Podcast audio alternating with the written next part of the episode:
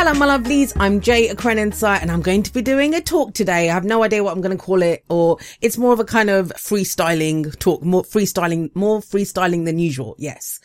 If you've been watching the weeklies, then you know that I've had not issues exactly. I just really didn't have, I had too much to talk about. It's the 5th of November today. Remember, remember the 5th of November. You guys know the Guy Fawkes story. Um, so I'm sat here recording this I have done all of the weeklies for Scorpio season. I'm trying something new. Thank you to everyone that's been patient with me as I kind of get into my new rhythm.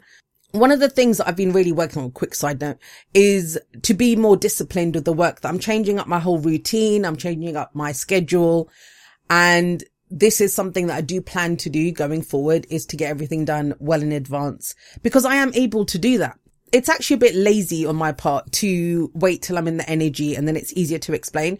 This is a little bit more challenging to kind of go ahead because it's a story that I'm telling and, but I am capable of doing it and I have done it and I've had amazing readings. Um, you will see them if you're on Odysee, then you see them in the upcoming section. You see the upcoming videos. So what am I talking about today? Well, having done all these readings, all these weeklies for Scorpio season, I do have a big picture view now of Scorpio season.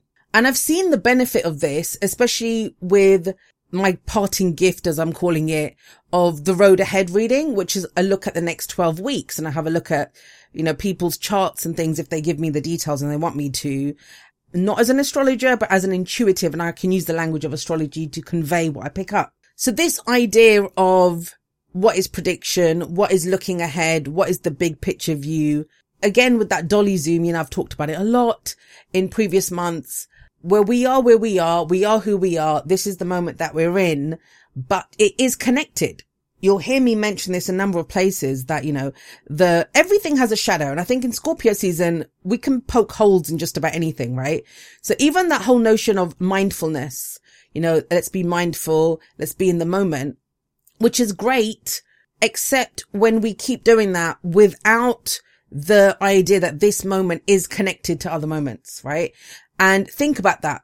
I'm all about how what we do is an example of what we do in other areas. So if this moment is disconnected from everything else, I've found that, you know, times that I've done that where I treat this moment as just this moment disconnected from everything else, then I'm also likely to not see myself as connected to other people, not see my behavior as connected to the collective.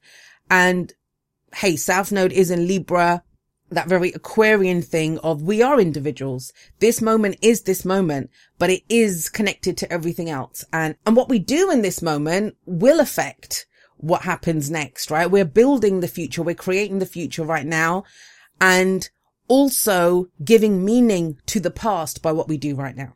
So I'm a big believer in that. And that's why it's been really interesting to kind of look at the dynamic of the weeklies throughout Scorpio season had a lot of fun doing them. It was very different to do them in that way. I know it may not seem it. You're like, it looks the same to me. It may look the same to you, but it was, it felt more, um, exploratory. Like I was really exploring the message and especially in the one that I just did, which is for the week of the 20th to the 26th. I did that one yesterday. It was weird because all these kind of strange examples kept coming. I was thinking, why are all these examples coming up? And then I realized that it's the thread it's the thread that runs for all of them. What are they examples of? So not to get lost in the literal examples, but what are these examples of? Now I do that anyway. Um, I, I read energetically when I do the, the general readings for the collective, but very much so it became very obvious in that weekly that I did. So in a lot of ways, I guess this is kind of like an overview or just things that I have to say about the big picture that I have seen. It may not be your big picture and that's totally cool.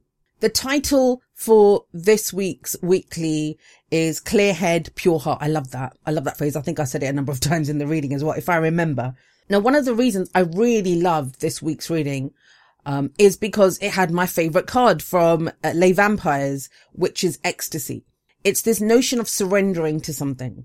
And when I kind of came across that notion and began to explore it, I'm not going to lie, it was a novel idea for me. It was so not something that I'd ever really considered and definitely not something that I saw as a strength or as powerful.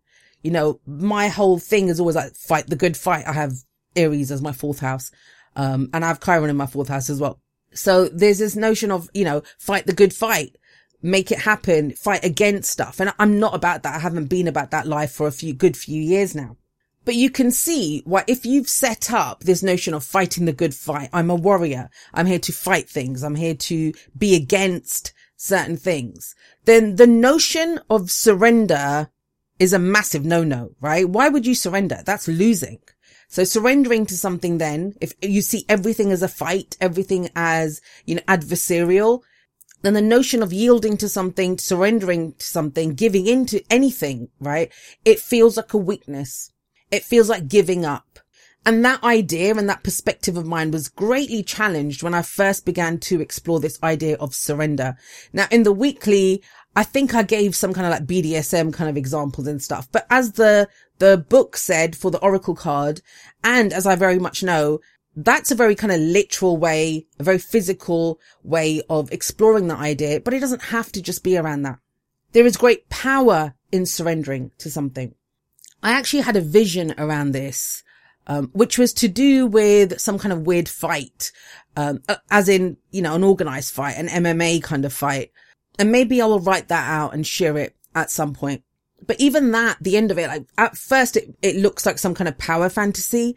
But then when you get to the end and you realize that it is by the surrendering of one person in that, that the other person loses, right? It's, it wasn't a clear cut, oh, I win because I'm more powerful and I can beat you down or anything.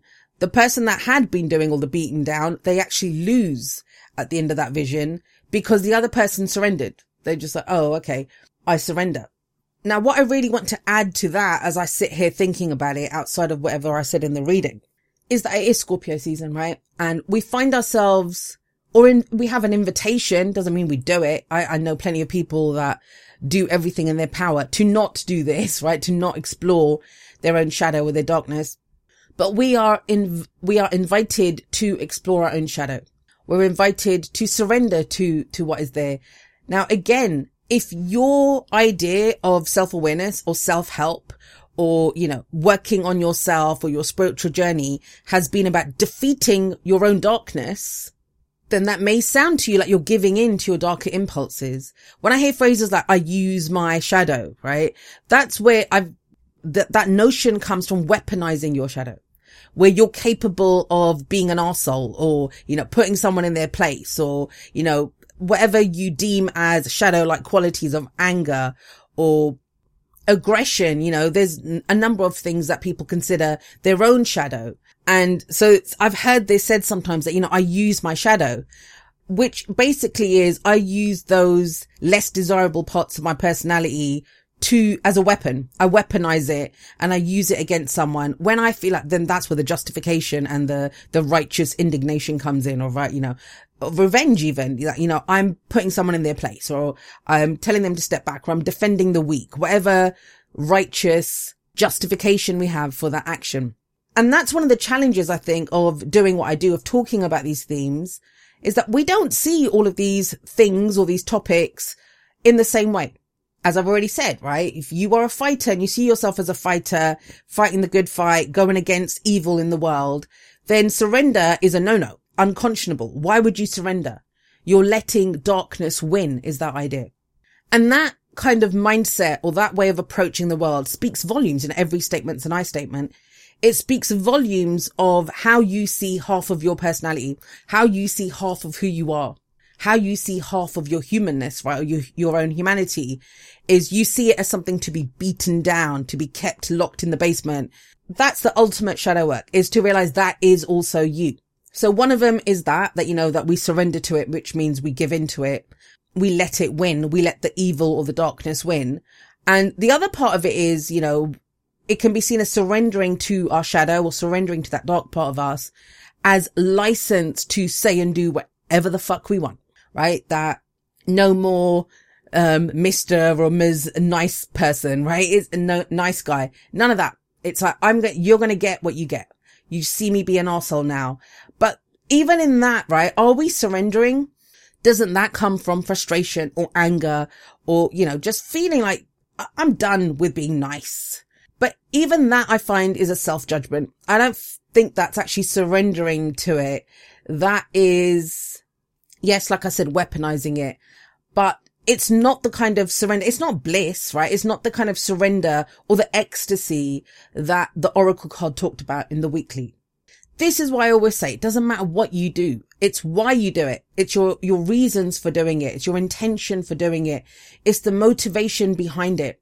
And I'll tell you this, by the end of the season, if you follow the path, if you go through the weeklies as I've done them, there is a feeling, there is an emotion, there is a motivation that we can have that doesn't bypass that, but that clarifies, you know, that, that we become more aware of, okay, this is why I'm doing it and it's future oriented. It is future facing. And I'll talk about that more as we get to that weekly, which will be towards the end of Scorpio season.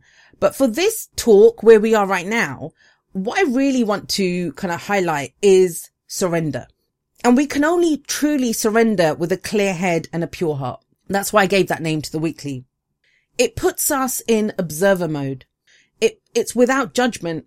We don't recoil at that part of us but we also are not, you know, excited by it. You know, I know it said ecstasy for that, but it's, it's not like, yes, that I can be that, right? We're not drawn to it and we're not repelled by it. I, f- I feel like that is ultimate surrender when it just is. One of my favorite phrases, and I've seen plenty of memes, um, laughing at Aquarius for this is meant to be the Aquarian motto, apparently, which I never knew. I've been saying it for years, is it is what it is. That is step number one is it is what it is. That's acceptance. This is how it is, but it's only step number one. Now think about that. If we see what we're doing, we're mindful, we're in this moment, you know, the present is the only point of power, which is true. But the power of the present moment is in its connection to the past and to the future. Without that connection, we don't really make the most of this present moment. If you just view your present moment in isolation, then I would argue you are not making the most of this moment. You are not giving this moment its due. So if this moment is, it is what it is, it's acceptance of this is what is going on. In the blink of an eye, right? Faster than we could consciously realize this or understand this. We know that every past action we've taken, not taken, every excuse that we've made, every challenge that we've undertaken, it has led us to this point. And I see that as less of a kind of cerebral understanding of it or a logical, literal understanding and more of a feeling, more of a, you know, and that's very Scorpio that there are things that we just don't know how to say or to give words to, but we can feel them. We understand them at a very deep level that defies words. So you have this internal roadmap of everything that you've been through that's gotten you here. And it's not like even when we have that awareness that, you know, that's it, it just ends. Because I'm aware of it, it just ends now. There are things in play right now. There are things that even if you make a decision right now, there are certain avenues, there are certain paths or events, situations that are in motion. So the next week or the next two weeks, they're still going to be playing out, right? We, we know that has to play out. Uh, so that's still in the midst of playing out. And yet things that we decide now or do now or take action on or, you know, just get clear on, they will impact the future. It may not be this next week. It may not be the week after that, but we start something in motion. Something begins to shift and move in a certain direction. You've heard me give this example many times, right? Of the two cars that, you know, when they're parallel with each other and they're driving side by side, they're going to be going, you know, all the way, 100 miles down the road, they're still side by side. If they were going at the same pace and exactly lined up in the same direction. Yet one slight adjustment, you just shift one of those cars even an inch, right? An inch to the right. And I don't mean the whole car because then just the distance is just an inch. And think about that. That's a good example, actually. I think a lot of times we call it change, but we're still parallel with the old life. We can move an inch to the right. We can move a mile to the right. We're still parallel with it. We're still headed in the same direction. So sometimes the shift is more of an angle. So if you move the car an inch as at an angle, so the, the front wheels have moved an inch, not the back, right? The past is the same. The back, whatever's behind us is still there, but we move the way that we're headed just one inch to the right. now have those two cars driving and they will head off. Uh, you may not, you may not be able to discern it or see it at the beginning, but a hundred miles down the road, they will not be parallel. They'll be headed in two very different directions. And I think when we want to see big changes or, you know, especially we're focused on the literal, the material, and we, and we should be, I'm not saying that we shouldn't, you know, earth is an element that we are made up of. We are made of earth. We are physical beings. Our health, our possessions, our money, our time, you know, all of these things are physical. We have a physical awareness of them. Yes, I'm saying our physical awareness of time is a physical thing. Um, but the change isn't always physical or it can't just be physical or nothing really changes. So that's kind of part of, I think, what I've been kind of feeling out around all these energies and the people that I've been talking to is an awareness or an acceptance of what is there. And again, I'm going to say we can only do that with a clear head and a pure heart. And maybe because I did that reading or, you know, this is just a theme that's been coming up and I've been able to see it everywhere where when you speak or when you hear others speak, it's that awareness of they're not sharing about themselves. They're making a comment about someone or something else. That's observer mode. And I, am saying that because going into observer mode is not automatically a great thing and nothing is automatically a great thing. In tarot, one of the examples I used to give around that was the sun card that the sun card especially when you're a newbie reader, right? It's seen as the greatest card. And it is. It's wonderful. When the sun shows up, it's amazing. The sun card is an amazing card to get in a reading. Yet too much exposure to the sun, you get sunburn, right? If we just had blazing, I mean, look around the, the world where, you know, it's just hot, relentless heat day after day. They have droughts, they have famine, right? All of that come up, comes about. And it's the same in a reading it's almost then becomes a magnifying glass with the sun coming through it. It's like, what are you setting on fire? And if we, what starts off as clarity with the sun card, what start, starts off as something that we're, we're just going to focus on this. I'm just going to make this happen. This could be with goal setting or, you know, a dream that we want to have come true. If we focus on it too much, if that is just the only thing that we are focused on, we're going to burn it up or we're going to get burnt out, right? Doing that. And if you think about the fire signs of Aries as the emperor, Leo is strength, yes, but also connected with the sun card. And then you have Sagittarius, which is temperance, which is about balance between all things, moderation in all things. It's not just about focusing on one thing. This is why Sagittarius is called the jack of all trades, right? So we're not just being the observer to nitpick. To oh, I like that. I don't like that. I agree with that. I don't agree with that. It's a type of looking at things as a way of surrendering to it, of understanding that this is how it is. And one of the ways real world examples I give around this, and I've seen this shift over the last, since 2020, basically. So, you know, it was very defi- divisive. It's been divisive. You got all these sides of, you know, right, left, blue, red, racist, anti-racist, you know, whatever. You've got these sides that come up. And yeah, you know, as human beings, th- there is usually a side that we are drawn to. A side that we see as good and we see the other side as bad. Whether it's overall good or bad or whether it's one thing, you know, oh yeah, I believe in that. That's, that's something that's important to me. This group might be good because they're doing what I believe in. And that is a, as a result of how we treat ourselves. That is a result of the good and the bad within us, the bad stuff, the habits that we don't want, right? The things that we don't like to feel. And as I saw the chaos and the madness and how everyone just kept arguing with each other and how it was causing more problems, right? And a bigger distraction from actually changing anything, just fighting amongst ourselves. I began to understand that, you know, on some level, it doesn't matter who is right and who is wrong on some things. I'm not going to say for everything. You know, when we're talking overall, my general rule is when we're talking about material, physical reality, and we have science for that, right? When we're talking about material, physical reality, as in how long is that road, right? How far is London from Paris? There are objective truths. We can measure that. We can see that. So how far is London from Paris? Yes. We can have a precise measurement for that. Which city is better, London or, London or Paris? That is not so clear cut. And when we conflate the two and treat the two as the same, and I've seen people argue that, um, it happened with me and my friend. And that was where I had the realization. I thought he's doing it from a physical measurement and I'm doing it from which one do I like? Oh, I love London. I love Paris, you know, whatever. I was doing it from that. Then we're not talking about the same thing. We're not talking about things in the same way. So for me, given that example, the observation is this is London. This is Paris. Some people love Paris. Some people love London. And because I'm interested from a human level of human beings showing up as they are, being human, working together to create a world where human beings are the end. They're not the means. They're not a means to an end where the end is an economic system or, you know, where human, they're just worker bees.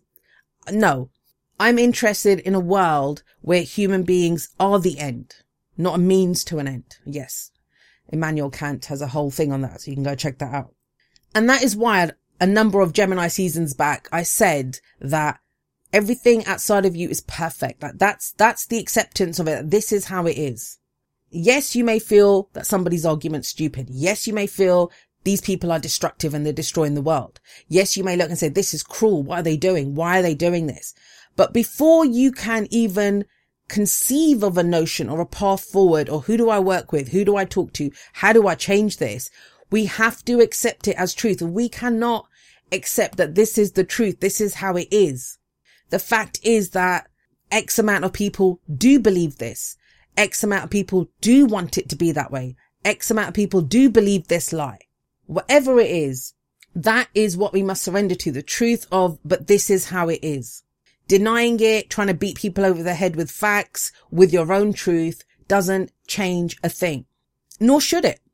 I've seen a number of people that I respect, you know, content creators, if you want to call them that, heterodox community who started off very much doing that of, of saying, well, this is what people believe, you know, that certain people believe this. So they were giving a platform to a number of different views.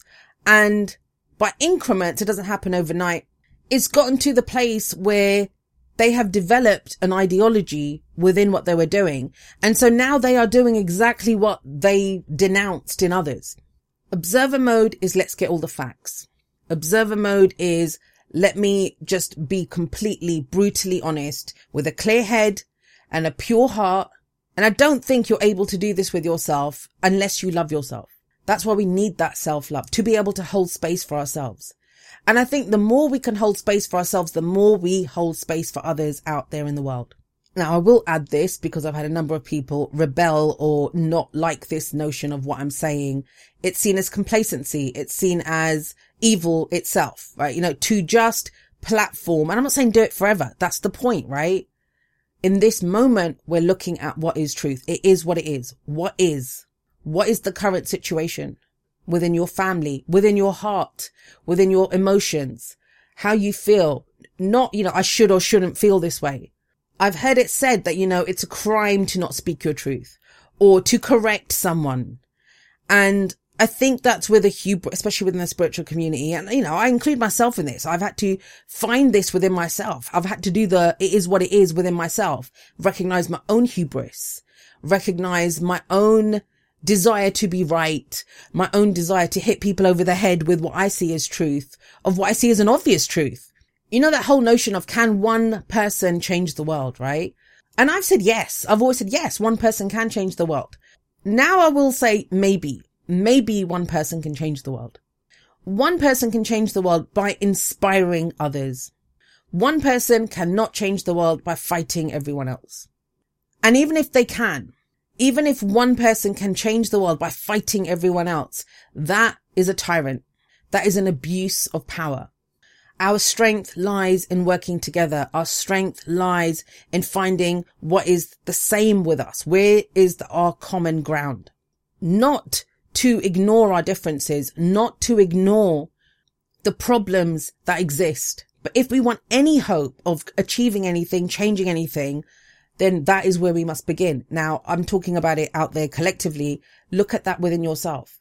And you've heard me talking a lot around the background programming, right? The background programming is what both sides of you, the light and the shadow, that is what they have in common. That is the common ground between your light side and your shadow side. all the good that you do, all the help that you do, or everything that you succeed at, everything that you achieve at, everything that you're proud of about yourself, it is a product of your background programming. Whether that is to prove to the world that you are a net positive in the world, whether that is to prove to yourself and the, to everyone else, right? That I'm a good person. I'm a spiritual person. I bring peace into the world because I've been hurt so much. I, I'm a balm to others, right? But that still comes from your wound. Whether you would go to embrace a stranger or whether you would go to slap a stranger, right? Hopefully you don't go around slapping strangers. But anyway, just to use it as an example, it comes from the same place. And I think the key of what stops us running on that, tr- the hamster wheel of I need to fix this. I need to get rid of this. I need to stop doing this, right? Is to recognize that I can do that. I can get rid of every bad habit I've ever had. You know, every worry that I have, every difficult emotions. I can sit around blissed out all the time. The background programming will be alive and well and just we will only be focused on the light and that'll be the sun, right? That, that's the part that we're burning up then. We're overcompensating for a part of us that never went away. The shadow never goes away. So what I would ask you to consider, especially as you go into this week, and you know, we're, this week leads us next weekend. We're headed towards a new moon in Scorpio. I may do that in a separate talk. I was going to talk about some of that here, but I'll talk about that in a separate one. In some ways, I think this week, why do we need a clear head? Why do we need a pure heart? Because we're going to the darkest, the deepest, darkest parts of ourselves. There are things that we've had to overcome or at least become more comfortable with to be able to do this. Our perception of what criticism is, right? Of being asked a question is not criticism. Being disagreed with is not a criticism. Not knowing the answer doesn't make you stupid. Now we see this in our interactions with others. We're just come out of Libra season, right? I won't say just, um, last month, right? We were in Libra season and those interactions that we have with others or our relationship to food or to money or to seasons of the year, right? Whatever it is, our relationship to these things, they highlight this part, the scorpionic part. What does it say about us? What is the relationship to self? Why you hear me talking so much about background programming is when I had the revelation, it, it didn't happen overnight. It wasn't just an epiphany of, oh my God, this background programming. Um, I had a moment where I was telling someone about something. Okay, I'll tell you the story of how that came about. Is I, I had, I had this feeling that was coming up from about this year, this time last year actually. And maybe that feeling had been there for a while, for a few years, but it began to solidify or become more clear, right, through Scorpio season, through Sag season. And then it was, I think, end of Aquarius season or beginning of Pisces season. And if you guys remember, I, I was kind of a bit weepy and I did that talk end of, right at the end of Aquarius season. I was so moved. Somebody offered me a, you know, that Jordan Peterson, um, self-authoring service. And they're like, Oh yeah, would you like to, would you like this? And I said, Oh yeah, I'll do that. And literally all I did was map out that, uh, so I was doing the past authoring, like writing about my past. And I wrote about the events leading up to my birth, which is a story I've known my whole life. I've known it my whole life, but I never saw it as my story. And so I had this moment where I thought, hang on a second, this has always been your mum's story, right? Or my extended, my dad's side of the family, their story. It was never your story. And yet subconsciously, right, you know, just unconsciously just sitting there mapping out how do I want to tell the story? You have to give like five, I think, five or six events from your past. That was the one I started with. And the first line I wrote was, it's strange because the first story that I'm telling about my past, I wasn't even alive for it. My mum was pregnant with me and she had been for about three, I think it was, I don't know if it was three to six months. I don't remember. That was the moment where it all came crashing in. It all made sense to me where I thought, Oh my God, that your background programming comes from that and it's been there in plain sight your whole life.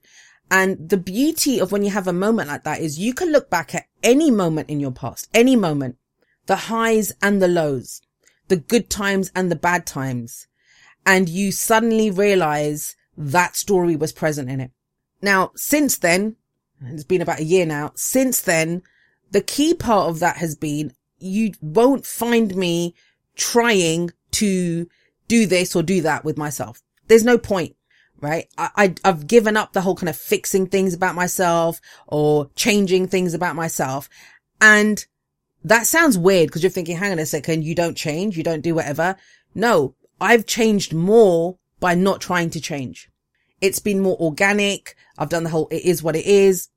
It's been interesting to me so, to see the dynamics of, you know, it's easy to see in your darkness, in your shadow, where you have problems, right? And you can attribute it to your childhood trauma.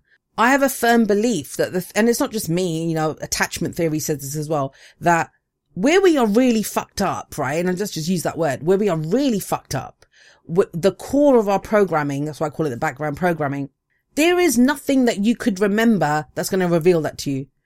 There is no forgiving your parents for this or doing whatever to that. That is not, that's still a symptom. How you were treated, you know, what your ex did to you, your codependency, everything that we've experienced, right? And I don't mean the literal events. We didn't make those things happen. That's not what I'm saying because of the background programming, but how we processed what those events meant to us. They're all based on background programming, which happened at a time when we couldn't even remember. It's one of the things that I love about Jung over Freud when I was studying Jung and Freud back in university. It was one of the reasons I loved Jung, other than the fact that, you know, he was a little bit more weird. Um, Freud was always obsessed with like what happened in your childhood and all the rest of it. Jung was more, how does it affect you now? What's happening with you right now? How does that story affect you now? How do you feel about that right now? That may not seem like a big difference, but it is a difference. So going back to the topic, I guess, of this video, which is surrender, I guess it turned into that. Those things that you love about yourself, they're the same. They come from the same place. They spring from the same place as those things that you hate about yourself. Those things that you're proud of about yourself, they come from the same place as the things that you're ashamed of about yourself. Your joy and your shame come from the same place. That is the common ground. That is the dis- discovering that they have this in common. And you, a core part of you, that is the part in common. They're both you.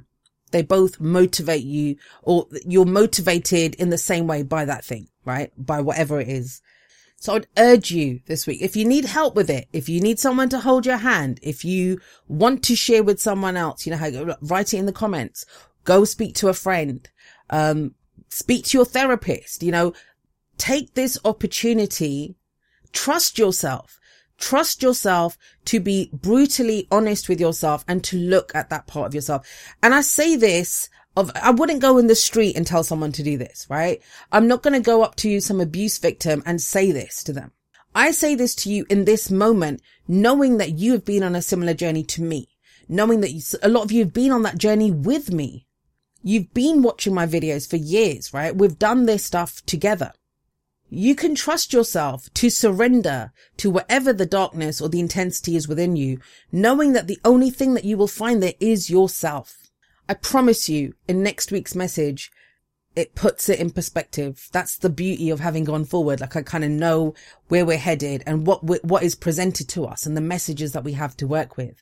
So if you can trust yourself to do this, allow yourself to go into the darkness. If you're afraid to go there, fair enough, right? You're afraid to go there. Fair enough. Remember last week. So I think it was last week when we had witness and was it Blackthorn? That was all about that. But even there, when we say like we're going into the shadows of, of, of ourselves, I think we're kind of just like circling the kind of mouth of the cave. Uh, we haven't gone fully in. I'm going to end this with a very personal kind of sharing of what I've discovered around doing all of this and how I feel is that, and I've shared it in some of the weeklies as well, is that this is not your run of the mill Scorpio season, or it doesn't have to be. It can be. If you want it to be, it can be. But if you're honest with yourself, it feels different. I know I've spoken to people. It feels different. We have these cycles of death and rebirth. A friend of mine once said, you know, transforming the way that we transform. We're not even transforming the way that we transform now. You know, we have an opportunity now to break out of those cycles of death and rebirth. I've heard that so many times, right? Every kind of, um, guru, and I'm talking about the Indian culture here, those gurus that say, you know, breaking the cycles of death and rebirth. That's what we're here to do as souls. And it always just felt weird, right? And I've heard so many people with their gurus saying, yes, I've cleared all of my past lives. So they've rewritten all their history, right?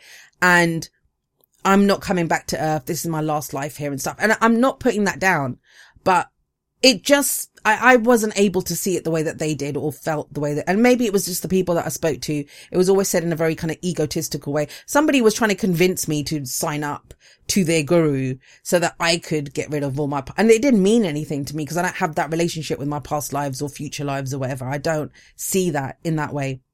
In fact, I think one of the longest journeys that I've had is with the idea of reincarnation and what it means for the soul. And I have my own belief system around that now, but I'd say for about 20 years or so, I didn't. And that's from speaking to, you know, Indians that believe in that, reading, uh, Brian Weiss's books, anyone that knows about him, Dolores Cannon, like reading all of this stuff. And I still wasn't, it, none of it, I wasn't sold on any of it. But I think we do break out of cycles of death and rebirth from a very personal place, from a very internal place. We take it too literally. You hear me say that all the time, right? We take it too literally. We think it does mean that, you know, me as a soul, I'm going to do this. You're here to be a human being. You're here to be, which I'm here to be Jay, whatever that means in all my glory and all of the shit stuff that I do as well, right? I'm here to be a flawed, wonderful human being. So are you. And I see a long cycle of death and rebirth where I've grown so much, faced so much. You know, I was sharing this with a friend. Hi, sweetheart. If you listen to this, I know you'll be listening to this. Um, I was sharing this in a voice note with a friend and just saying that on some level, and that's that old, that's that background programming, right? That comes up. It sounds egotistical to say like, who are you? You've broken your cycle of death and rebirth. That doesn't mean there won't be another one. But within this lifetime, I am being reincarnated into something else. And so are you. And I think we have to be, right? If we're completely honest, unless we want to keep repeating the same mistakes that we have always made personally in our relationships, you know, collectively, it, unless we want to keep doing that, I think we have to break out of those cycles of death and rebirth. It can't be enough to be the acorn, grow, become the tree, have our fruit, enjoy it, drop the seed, do it all over again. If all things end, if all things end, and they do, to be reborn again into something new, then this ending must also end. This way of dying and being reborn, it has to end. That too must be transformed. Now, I don't say that to put pressure on you to say like, you know, you need to change shit up. And I think if a lot of us are honest, we realize that we do. I say that to hopefully kind of ignite within you this awareness that you've come so far. It's that queen of swords, right? It's that queen of swords who she's been broken so many times. And that's why I, I quoted this in one of the weeks. I don't remember. I think it was last week's weekly where I said, you know, damaged people are dangerous. They know they can survive, but that's the world card. And I think the world card, um, I don't know if it comes up this week or next week as the central focus, the Saturn energy. That's the world card is that you, there's nothing more to gain from doing it that way. We'd just be repeating it. And seeing those major arcanas, they've been standing out in, in a way that they haven't for a very long time, which tells me this is a turning point, both collectively, personally, whatever, whatever your focus is, right? And I'm not even trying to say that we should all be collectively minded. I think some people will be aware on all levels. And that's not as a boost. That's not as a, you're so advanced that you're aware on all levels. No, I don't mean it in that sense. I'm going to put it this way. There are so many schools of thought in the world. There are so many, um, levels in areas of study and knowledge. And we have experts in each field and we need experts in each field. They know their subject. They know their topic inside and out. But then you also have polymaths and they don't know any topic as an expert. They don't know it to the extent that an expert would because that expert has dedicated their life to the study and the learning of that one area. But the polymath can speak the language of all those different areas. They can have a look around and they, they understand physics. They understand philosophy. They understand spirituality. They understand all of these different things. Would you say the expert is better than the polymath. Within the context of that topic, yes, they are. But to make connections, to connect one area to another, the polymath is then the better one for that job. So we all play our roles in the same way. You know, some of you are experts in a certain area and that is great. It's fabulous. But then the expert in the field, they know I'm an expert in this field, but it doesn't mean that I know anything about anything else or anyone else, right? It's the awareness of that. Being an expert in one field does not make you an expert in all. Just because you're an amazing actor and you can really bring depth and emotion to a character in a movie or a play does not mean that you are politically savvy and that you know what the hell is going on in politics. Just because you are a world renowned neuroscientist does not mean that you have a leg up on social issues. And yet we do this. It's not them. We do this. We hold people up that, you know, just because they know about one area, they, oh, they must know about others. It is the polymath. It is the one who's aware of everything a little bit. And, and then the polymath must know I'm not an expert, but I can point you to an expert. I can connect you with an expert. I can tell you about this person. So think of it in that way, especially in yourself that, you know, you might be a relationship expert you might be an expert on, on the self, on the inner reality, on how to manage that. Others of you may be experts on working collectively with others. I know how to deal with big gr- groups of people. I know what is happening here. I can see this kind of how they're being hypnotized, how these group mass groups of people are being manipulated. And we need all kinds. Apply that to yourself. There are areas in yourself. There are parts of your life that you are an expert in. But here's the thing when it comes to our inner reality, we cannot just afford to be an expert in one area. We must be able to make those connections. We must be the polymath that has an awareness of the different parts of ourselves and how they are connected. And then I think within that sense, within ourselves, we get to a deeper truth, which is beyond the area that we're an expert in and the connections that we can make. We, we go beyond that to see what our background programming is. And the more of us that can do that within ourselves, I think the more we will break away from experts and polymaths out in the world. We all begin to see that we all have something to say. That to move forward, every viewpoint must be included. And there is a way to do that. I believe there, I don't know how it is. I don't know how we would do that, but I do believe that that line that I quote all the time, the Liz Greene one. We want to work as a collective without losing the worth of any one individual. Human beings are the end. They are not the means to an end. Now think about that within yourself. Think about where within you, there are versions of you, there are parts of you that you treat as a means to an end. And that end may be some spiritual goal that you have. That end may be some millionaire fantasy that you have or some rock star fantasy that you have, right? The parts of yourself that you treat as means to an end. And now I've thrown a lot at you. This has gone way longer than I was intending it to, but I am back. I'm back doing the talks. You're going to start seeing those going up as well in advance I do want to say a massive thank you to every single person that supports me.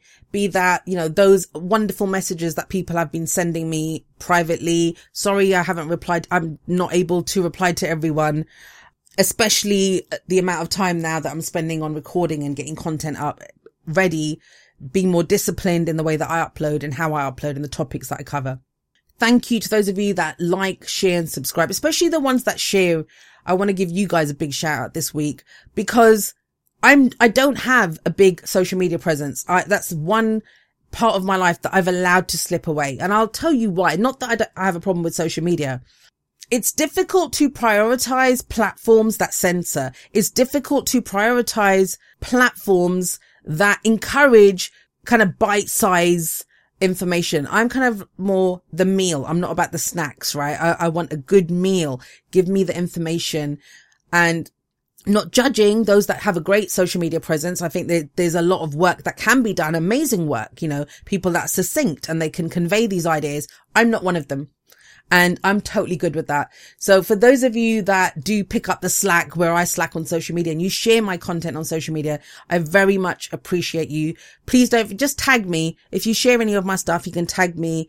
I'd love to kind of even come over and just say thanks that you shared my post. I would love that. Massive thank you to those that donate. I said this somewhere else and I'm going to say it up. I'll keep saying it. I have no shame. I will keep saying it. I'm a big believer in embodiment. And I've had ideas about economy and the transactional nature of human beings, how we, relationships, how we treat each other. I have very strong beliefs that information and knowledge should not be put behind paywalls. It's not fair.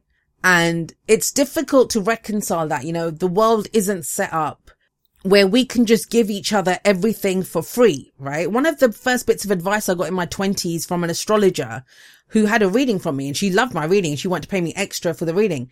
The, one of the first bits of advice she gave me is she goes, never give anything for free to anyone. They won't appreciate it.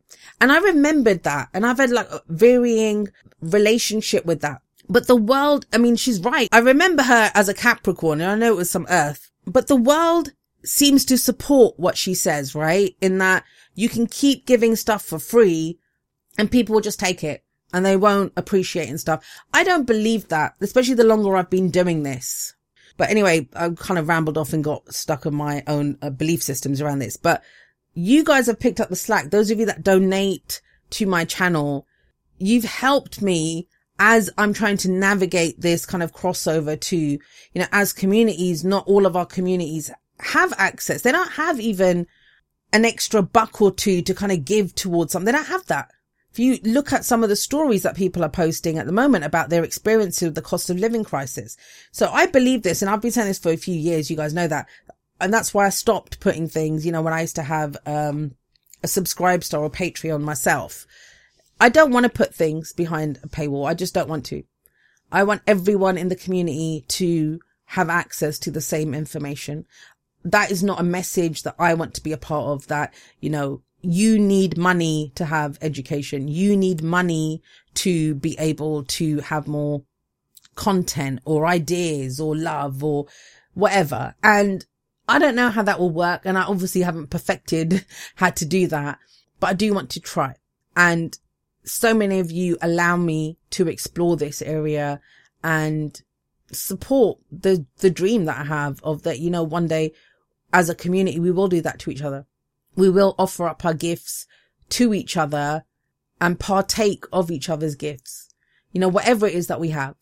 Those that have money, yeah, finance it for the rest of us. Those that don't, maybe we have platforms. Maybe we have our own people that, you know, we can share other people's ideas with. And I try to do that as much as possible. And this is something actually, I was planning on saying this. I might as well say it now. If you go on the channels tab on Odysee, I don't think it's on Rumble. I don't, I haven't done anything like that on Rumble, but on Odysee, if you go on, on Aquarian Insight and you go on the channels tab, there's other readers on there. So if you're interested, there's two other readers. One's Scorched Earth Tarot and the other is uh, Hummingbird Spirit Tarot, who's someone from our own community. You can see other readers that I support, especially the ones that are on Odysee as well, that I support. So there you go. Go check out their stuff if you'd like to and you'd like to support um, some other readers. Finally, I just want to say thank you. Thank you.